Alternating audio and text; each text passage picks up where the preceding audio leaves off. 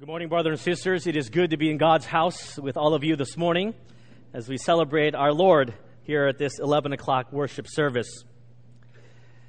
As I was thinking about legacy this week, I wonder how, when my time on earth here is completed, how I will be remembered a month, a year, five years, ten years, even a hundred years if they still remember me how I will be known as. And I wonder if you ask yourself the same very question what will your earthly legacy look like until our Lord comes again? If He doesn't come for a thousand years, how will your name be remembered for a thousand years? What will they say of you? How will you be described? In Apostle Paul's sermon at Antioch, recorded in Acts chapter 13, verse 22, he refers to a statement in his sermon made by God concerning King David. Now, you have to remember from the time of David to the time of Paul, more than a thousand years. And he speaks these words concerning David I have found David, the son of Jesse a man after my own heart, who will do all my will.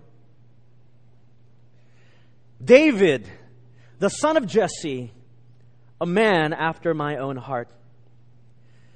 What a wonderful honor, hundreds of years after you have no longer walked this earth, to be known as a man whose heart beats the very same as God's whose life that was lived very much pleased the Lord.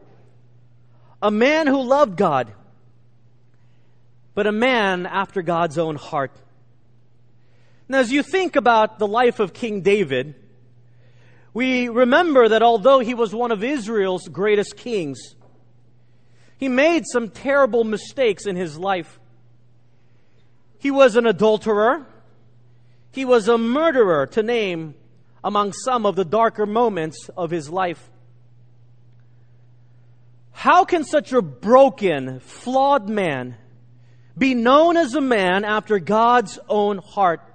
Now you have to remember, this is not one man's opinion or assessment of another man. This is Almighty God's assessment, the one who sees all. God assesses David this flawed and broken man as a man after my own heart. It's one thing after we leave this earth to be assessed one thing, but to have this assessment said of us by God Himself is a wonderful honor. And therefore, in these next 12 weeks, we're going to examine the life of King David we're going to see what type of heart he cultivated, that we may also cultivate the very same heart, so that we can be known as men and women after God's own heart. And so this morning we begin our new series entitled David, a man after God's own heart.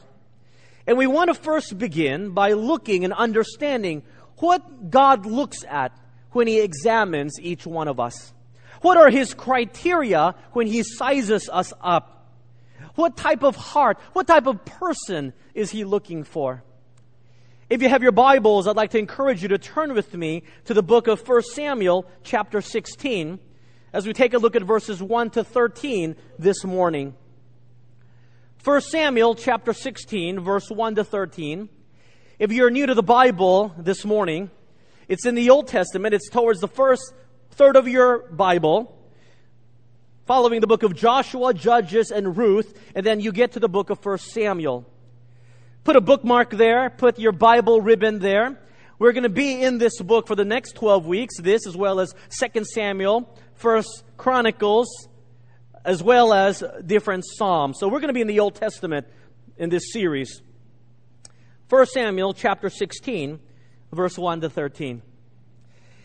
As you're turning this passage, let me share with you something that happened uh, two weeks ago. As you know, two weeks ago I was in Minneapolis, Minnesota to speak at a summer conference for three churches who combined. I didn't know them. They didn't know me. I was invited to be their speaker after they listened to some of my sermons. And through the endorsement of my father, whom they knew, they decided to invite me to speak at their summer conference.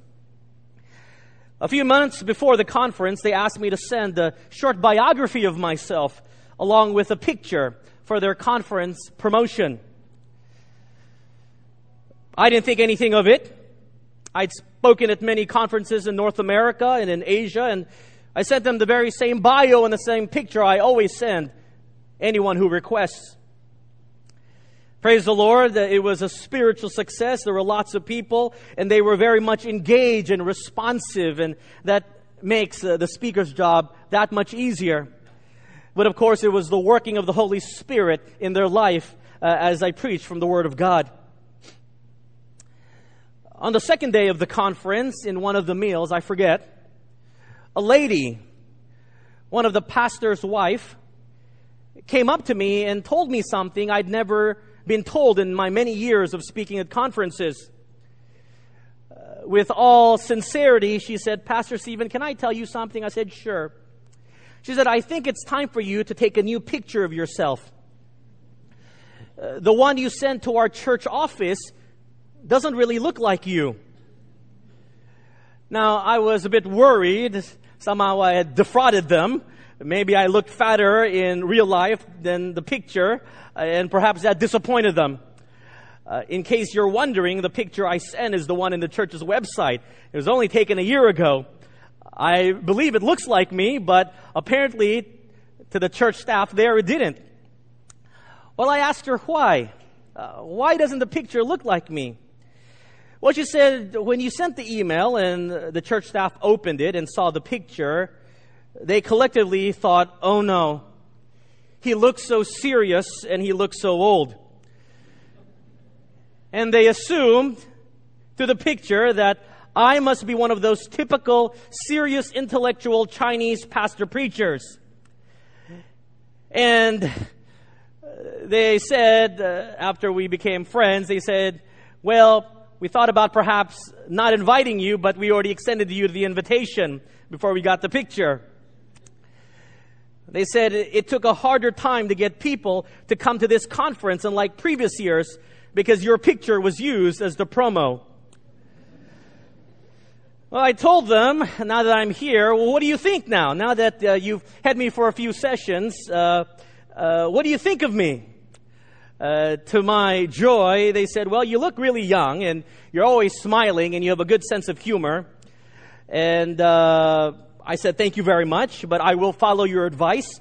Uh, apparently that didn't come across in the picture I sent them, and I will try to have new pictures taken.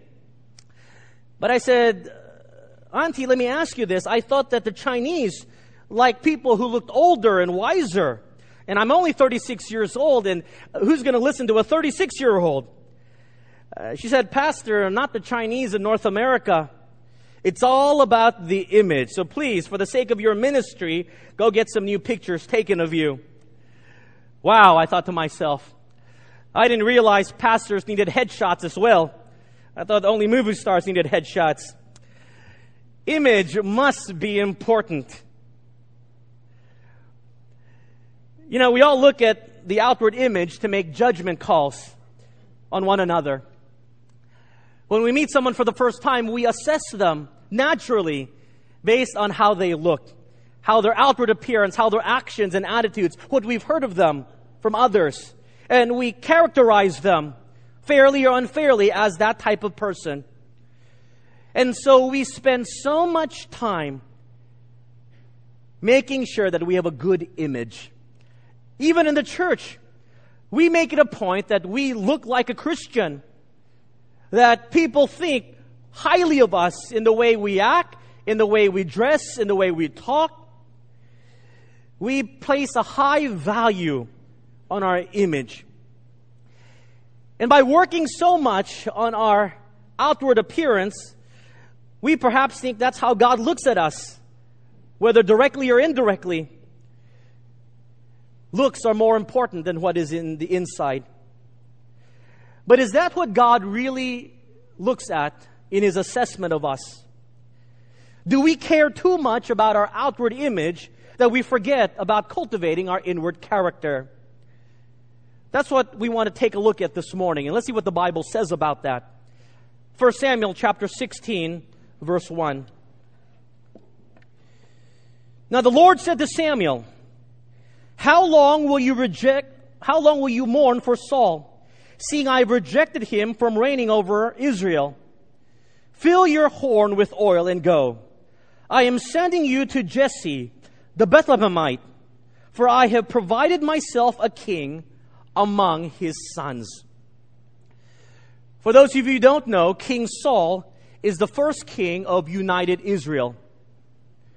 At his anointing and at his coronation, everyone thought that Saul would be the perfect king.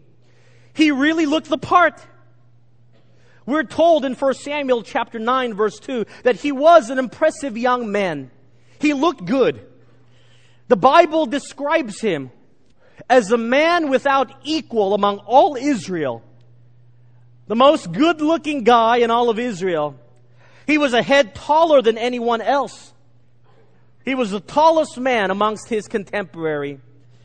He was a warrior. He was a soldier. He was good material to be king. In the Chinese, we can say it's in Tai Hong. He was very presentable. He looked kingly. And that's why all of the people thought Saul would make a great king. But God had rejected Saul as king, as we find out here in verse 1. Saul did not follow God. He did at the beginning, but his heart was turned against him. He openly rebelled against God's very instructions. So the prophet Samuel was now told by God to go anoint someone else to be the new king of Israel. And he was instructed to go to one of the smallest, most insignificant towns in all of Israel, the little town of Bethlehem. Jump down with me to verse 5. And so Samuel goes to Bethlehem and he meets Jesse and his family. And Samuel says to Jesse, peaceably, I have come to sacrifice to the Lord. Sanctify yourself and come with me to the sacrifice. Then he consecrated Jesse and his sons and invited them to the sacrifice.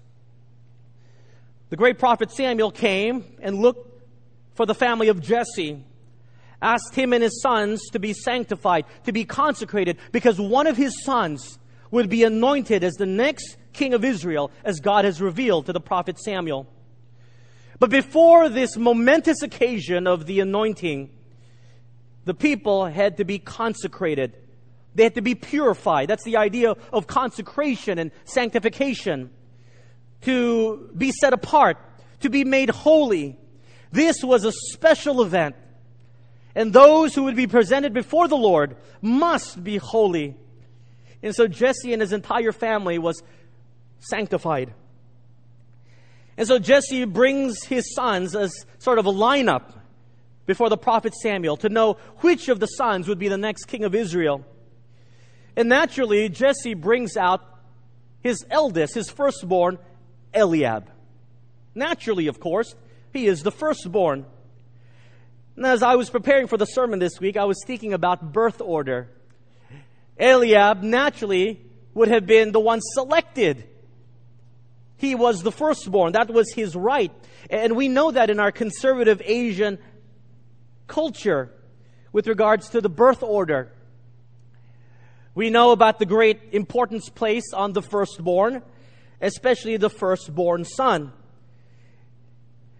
But then I was beginning to think, what would be the worst position, birth order wise, in any family? Now, some of you are firstborn, some of you are middle children, some of you are the youngest, some of you are the only child. But as I was thinking this week, what is the absolute worst position in a family, in a multi child family? The worst position probably has to be the middle child who is the oldest son. That's my position. Why?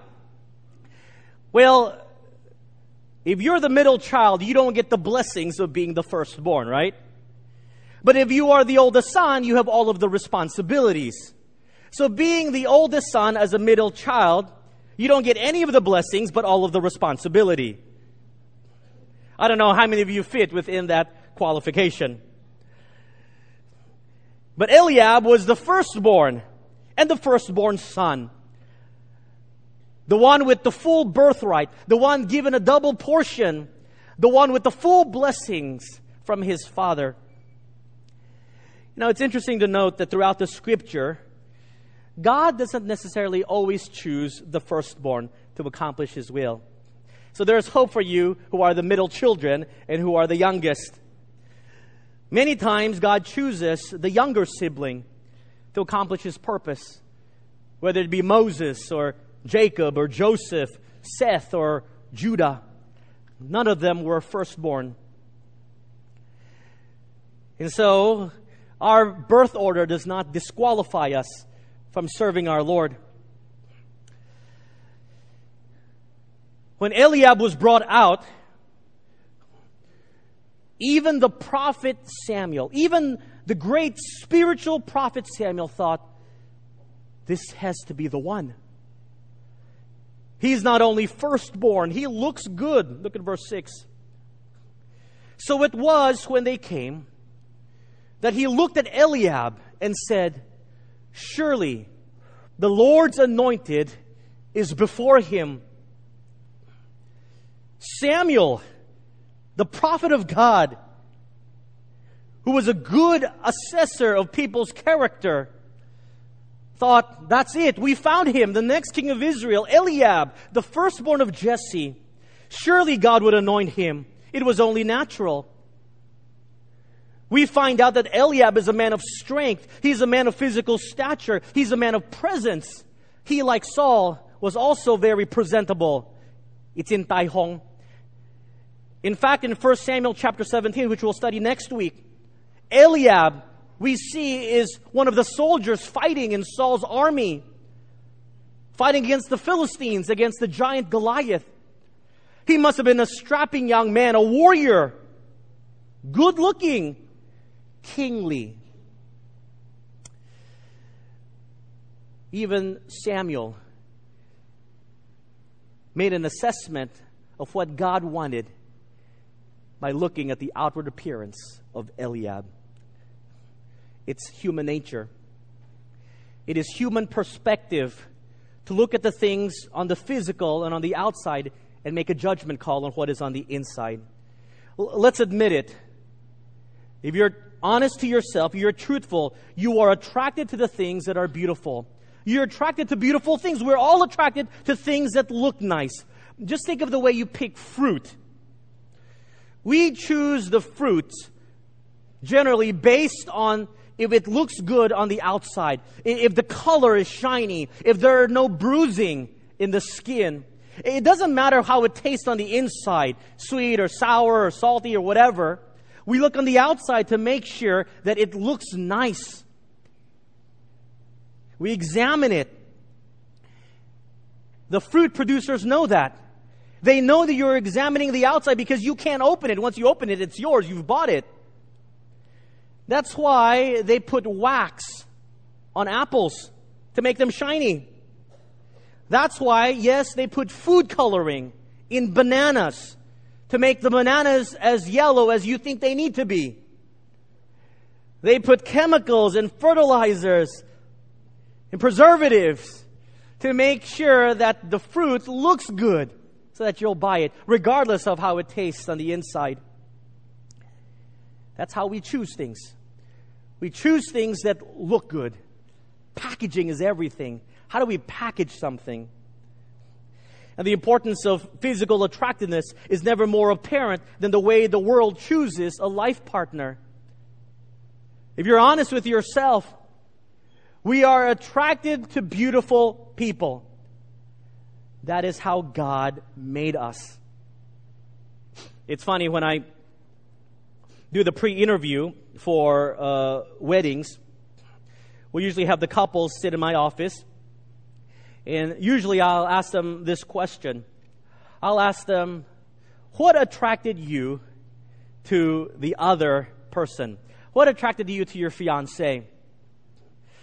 It's funny sometimes they think that because they're talking to a pastor that their answers must always be spiritual. And so they'll say stuff like, "Oh, I was attracted to her because of her gentleness and their sweet spirit. I'm attracted to him because of his leadership and his uh, Christ likeness. And I'm listening to this and I'm thinking, great, good. And usually when they finish the list, I ask them, so you don't think they look beautiful? You don't think they look handsome? And they'll have usually a sheepish smile. Yes, I said, come on, honestly. What first attracted you to the other person? They look good. And that's the way it is.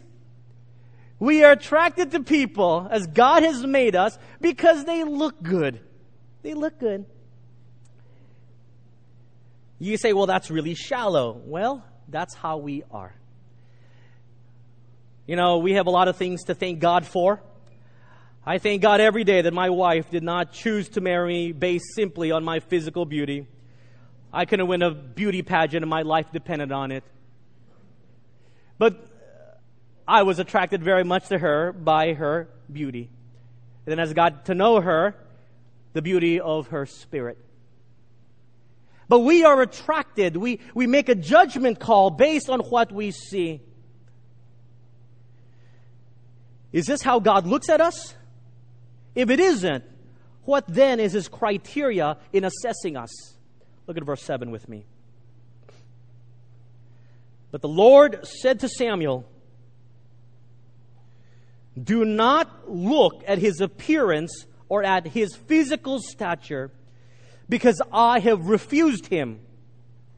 For the Lord does not see a man as man sees. For man looks at the outward appearance, but the Lord looks at the heart. Would you underline that verse? Would you highlight that verse? Would you circle that verse? That is the very criteria God uses to assess each one of us.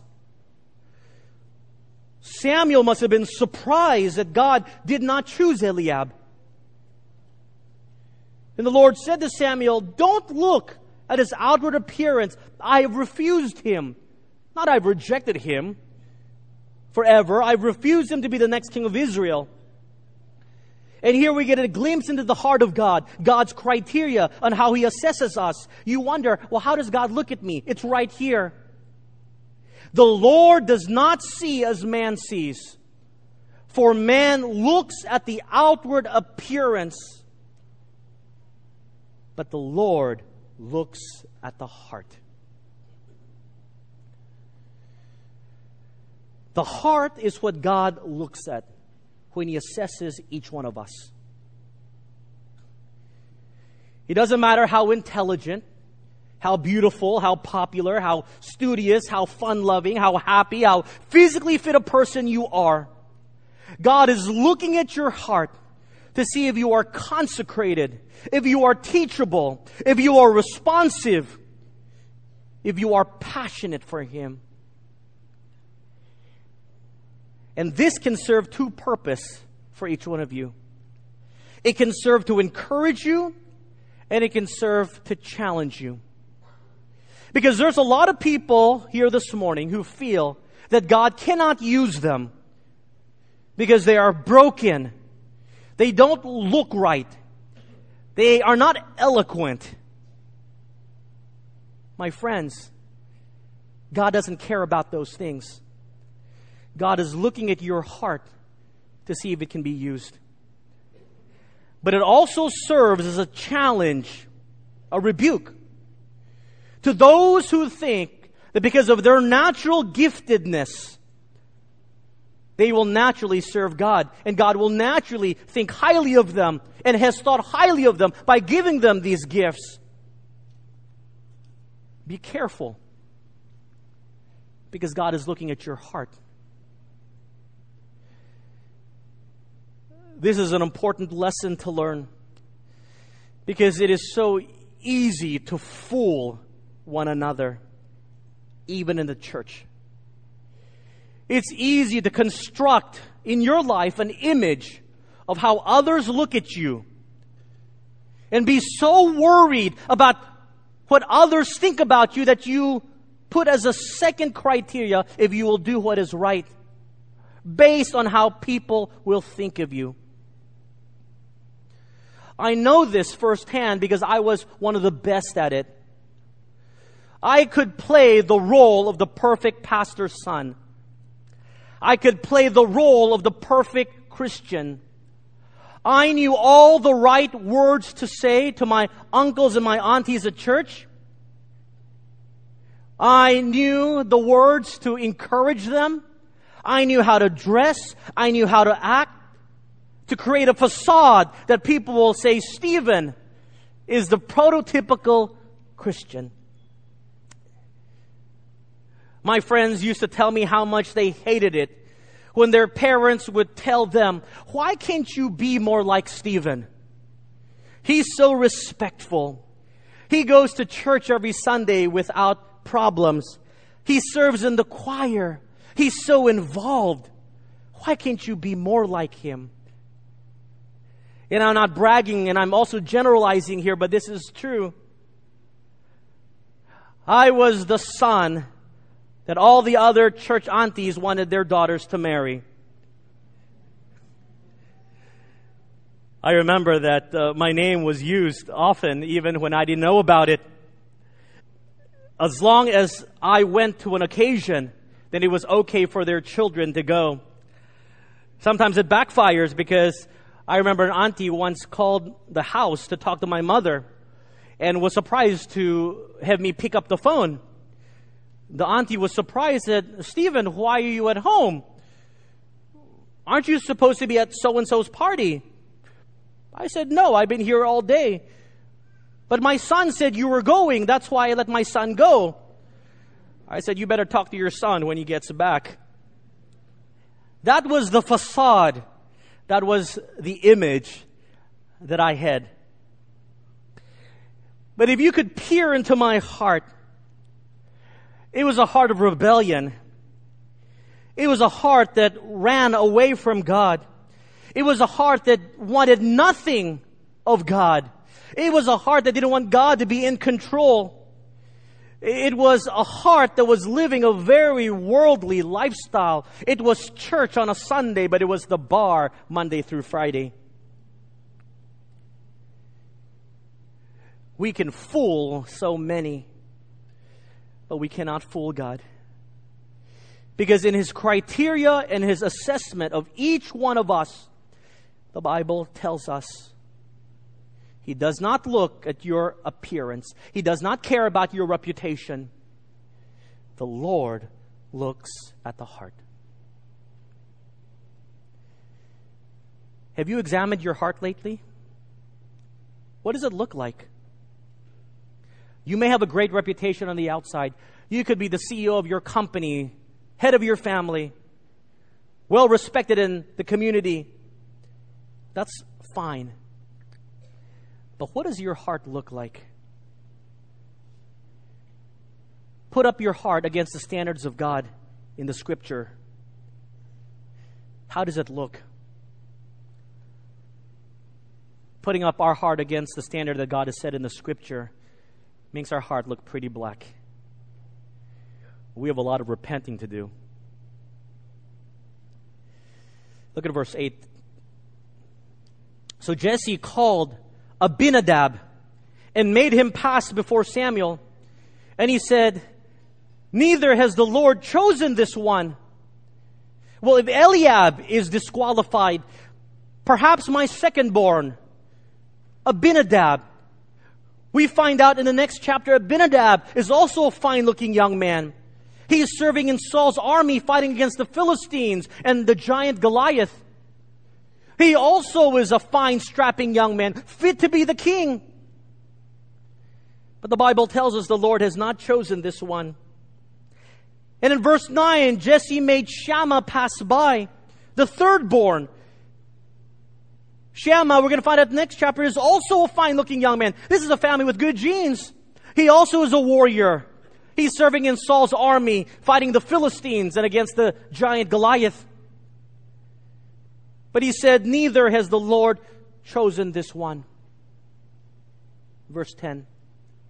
Thus Jesse made seven of his sons pass before Samuel, and Samuel said to Jesse, The Lord has not chosen these. And Samuel said to Jesse, Are all your young men here? Father Jesse is also looking at the outward appearance when he assesses his sons.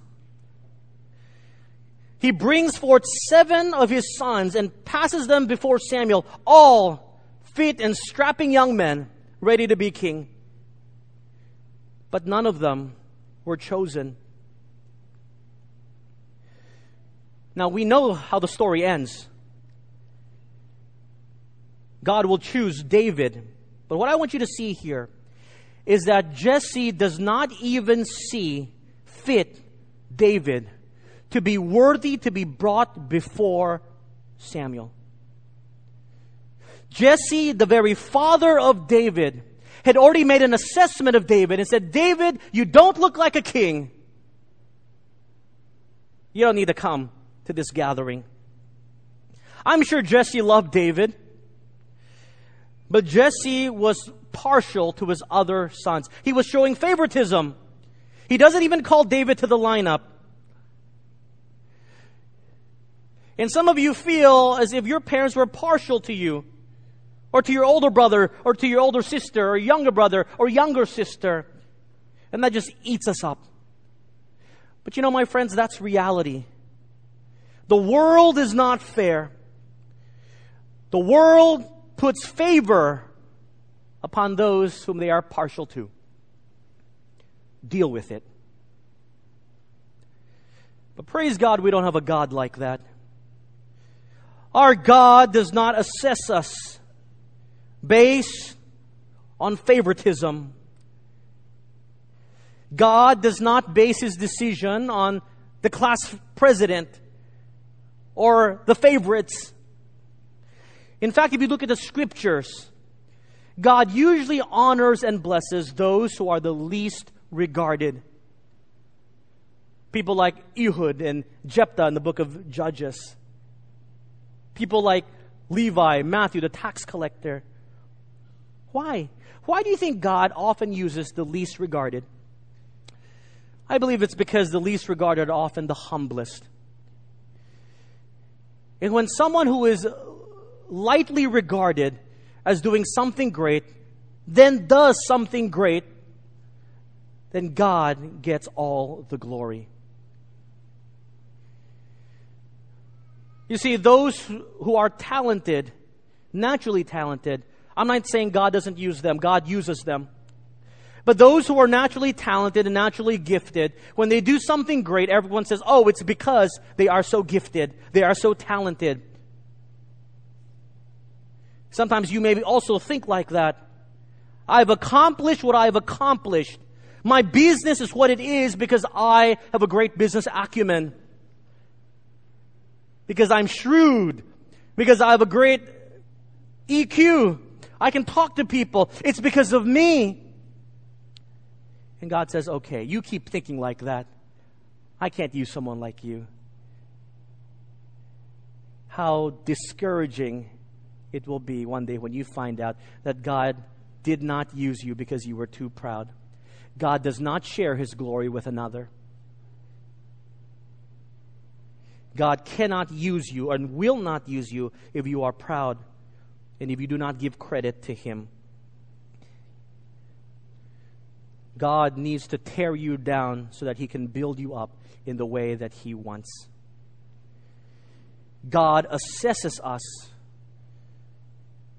by looking at our heart, and He looks to see if we are genuinely humble. We can fake humility all we want. The world on the outside may think we're the humblest person in the world. But God looks at the heart. He sees if that heart is pure or not.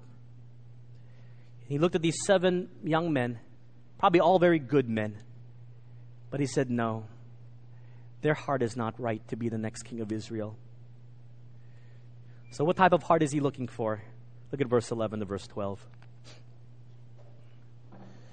Then Jesse says to Samuel, There remains yet the youngest, and there he is, keeping the sheep. And Samuel said to Jesse, Send and bring him, for we will not sit down till he comes here. So he sent and brought him in. Now David was ruddy, bright eyes, good looking. And the Lord said, Arise, anoint him, for this is the one. The one whom Jesse did not feel worthy to be brought before Samuel to be the next king of Israel, Samuel asked Jesse to go get. And here comes David. And here we see what he is doing. He is tending the sheep.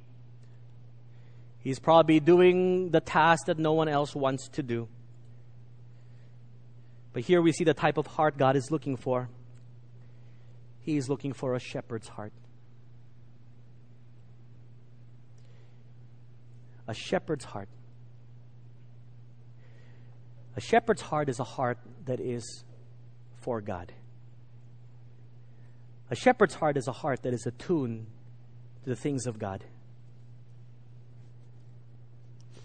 Here is the last child of an insignificant family living in an unimportant city in Israel doing an unimpressive job.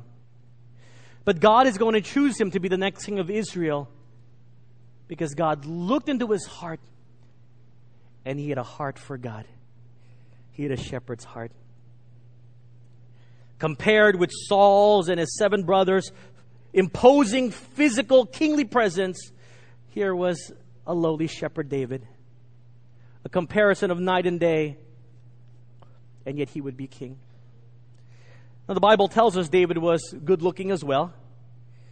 But he wasn't described as the warrior type. It was described as being ruddy, kind of scrappy. He had bright eyes. We can say perhaps he was very innocent, Tansun, very naive. And here comes this innocent, scrappy shepherd boy, good looking, probably not as tall as his other brothers. And he will be the next king of Israel chosen not for his physical appearance, chosen because of his shepherd's heart. We will be developing what constitutes a shepherd's heart in these next few weeks. And I wish we had time to really exposit John chapter 10, but if you have time, go back and read it this week.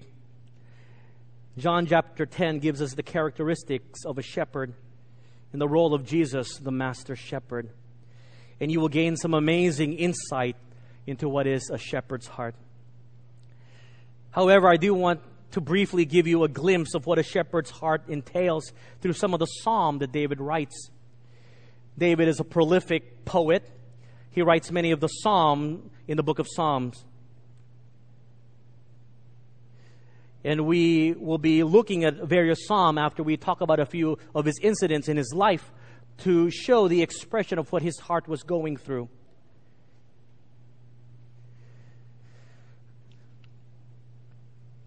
David had developed a shepherd's heart by being a shepherd, a heart wholly devoted for God. You see, he learned to see God as his great shepherd.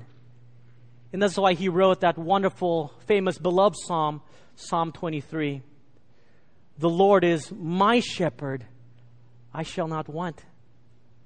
There is nothing in my life that I'm looking for.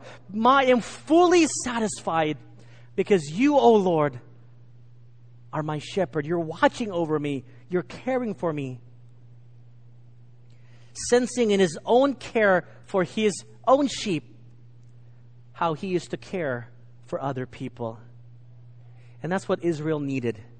Israel needed a shepherd king. Living out in the open as a shepherd, bringing his sheep to graze, he would be out in the open elements now, most people would complain, I don't want to do this. I don't want to have, I want to have shelter when it rains. I want to have shelter when it gets cold, but not a shepherd. Likewise, when we have to do a job, we complain. Oh, to look at sheep all day, that must be the most boring job in all the world. But not David. When he had the opportunity to go out to the pasture land and live out in the open, David sensed the greatness of God through his creation. That's why he wrote in Psalm chapter 19 verse 1, the heavens declare the glory of God. The skies proclaim the work of his hands. Here was a man whose heart, whenever he walked out, his face was always looking up. He saw in the night sky with all of the stars the majesty and the greatness of God. He looked up in the day and when he saw the clouds moving in and even when the bad weather rolled in with the thunder and the lightning and the lightning show, he said, wow, God, wow. Every day he walked out, his heart was declaring the praises of God. This is a shepherd's heart. Those silent years, perhaps weeks spent in the hills and the valleys of Israel tending sheep, deepen this young man's sense of who God is, his greatness and his power. And what he saw and envisioned about God worked its way into his heart and he lived it out. He saw the majesty of the voice that spoke through the thunder and so, as we're going to find out next week, when he stood before Goliath, he looked at Goliath with the perspective of the God who speaks through the thunder and the storms. And that's how a young man can stand before the giants of the world because he had a shepherd's heart. His heart was tuned and attuned towards the things of the Lord. And that's why God selected him to do mighty things for him. David had cultivated a shepherd's heart, which is a heart for God. Verse 13. Then Samuel took the horn of oil and anointed him in the midst of his brothers. And the Spirit of the Lord came upon David from that day forward. So Samuel rose and went to Ramah. It will be many, many years before David is truly crowned king over all Israel. But why is he being anointed now? I believe Samuel is anointing David now, as God has instructed, because God wanted David to continue to guard his heart until such time he would rule over Israel. He wanted to take David where he was right then and there and say to David, David, you don't need to change. You don't need to be a warrior like your brothers. You don't need to manipulate the situation. You can continue to have the sensitivity of a heart that pleases God.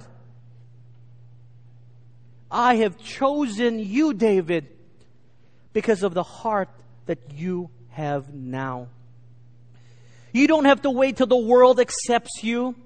You don't have to wait until all the elders of Judah and all of Israel acknowledge you as one who is kingly. No. You don't have to put a facade or build up an image about yourself before I will choose you as king. You are kingly in my eyes because you have a heart for me. Oh, what great lessons for us in how we strive so hard to get people to like us and to impress people. And we forget to impress the one we alone need to find accepting of us. Guard your heart, my friends.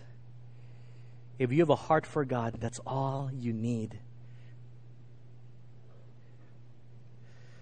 I love how the anointing is described in verse 13.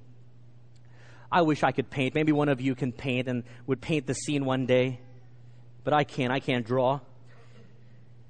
Look what the Bible says. He is anointed in the midst, the idea, in the encirclement of his brothers. Just, just imagine in your head. I just want you to imagine this picture in your head. Seven brothers, all physically very fit. Uh, let's say six feet tall. Warriors. They are surrounding a little shepherd boy, looking down on him.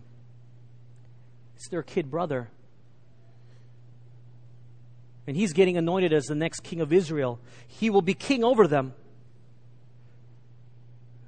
Or imagine seven graduating high school seniors all standing before a grade four student, looking and bowing to him.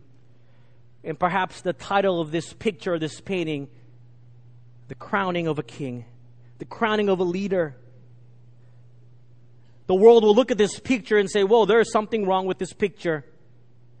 They chose a little boy when all these good looking men are there. What's wrong with this picture? There's something wrong with this picture, the world will say. But my friends, there is nothing wrong with this picture. This is the very picture in verse 13 of God's selection process for the people he chooses to use.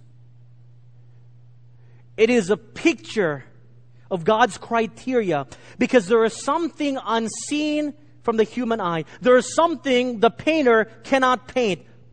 The artist cannot draw. What is unseen in this picture is that this little boy has the heart of gold.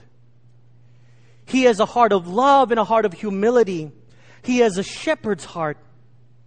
He has a heart consecrated towards God. What cannot be drawn, but it is there, is that he has a heart for God. I want you to notice a very small but very important detail. The beginning of this chapter, when Samuel called Jesse's family and consecrated them, purified them, David was not there. David was in the fields. So David was not did not go through the purification ritual. Now, as he is to be anointed as the next king of Israel, why did Samuel not consecrate him? Did you ever think about that? Why did David not go through the purification as prescribed in the scriptures before he was to be anointed? This momentous occasion. Why was David not consecrated as his brothers had been? I believe it's because David's heart was already consecrated. He was already set apart he was already ready to be used by God.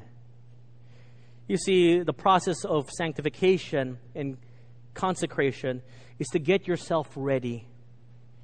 David didn't need to get himself ready, he was already ready. What about you? In your life right now, as you look into your heart, are you ready this moment as God looks into each heart this morning? Are you ready to be used by God? Have you been set apart? Are you holy? Do you have a shepherd's heart? A heart that is responsive, a heart that is receptive, a heart that is teachable image is not everything. Now, image is important. For the glory of God, we want a reputation that is above reproach for the glory of God. But what is more important is the inward character. When we worry about what other people think about us, can we worry about what God thinks about us? So, what does God think about you? And what he thinks about you is what is in your heart. If you need to confess a sin before the Lord this morning, or many sins, do it now. Because I pray that each of your heart will be pure. As you think about legacy, even before you pass from this earth, what will people say of you? How will they describe you? What can they say about you? Oh, he's habitually late. He's a hypocrite. She's flaky. She's insincere. What can be said about you? 10 years, 20 years, 50 years after you're long gone. It would be one of the greatest honors if it can be said of you this was a man, this was a woman after God's own heart. Wow, can you imagine that? We can all strive for it. And if that cannot be said of you today, begin to work at it so that it can be said of you this man, this woman is a man and woman after God's own heart. Let's pray. Lord, we thank you for this time. We thank you for the truths that are, have been displayed in, in this story. Lord, I sometimes also forget, getting so caught up with what people think about me, that I work so much on my image forget to work on my character. I pray, Lord, this morning through the wake up call of your word, as you have so vividly laid out for us the criteria of how you look at people, that we would all begin this morning to work on our heart condition, putting our heart against the standard of the scriptures to make sure that our heart is holy and pleasing before you. Use us, Lord. Use us mightily. We all want to develop a shepherd's heart a heart that is sensitive to your leading, a heart that stands in wonderment of who you are, a heart that is wholly devoted to you. It is my prayer that when each life is assessed of each person who is here this morning in our church, that it will be said of them by the community, by others who follow after them, this is a man, this is a woman after God's own heart. In Jesus' name we pray. Amen.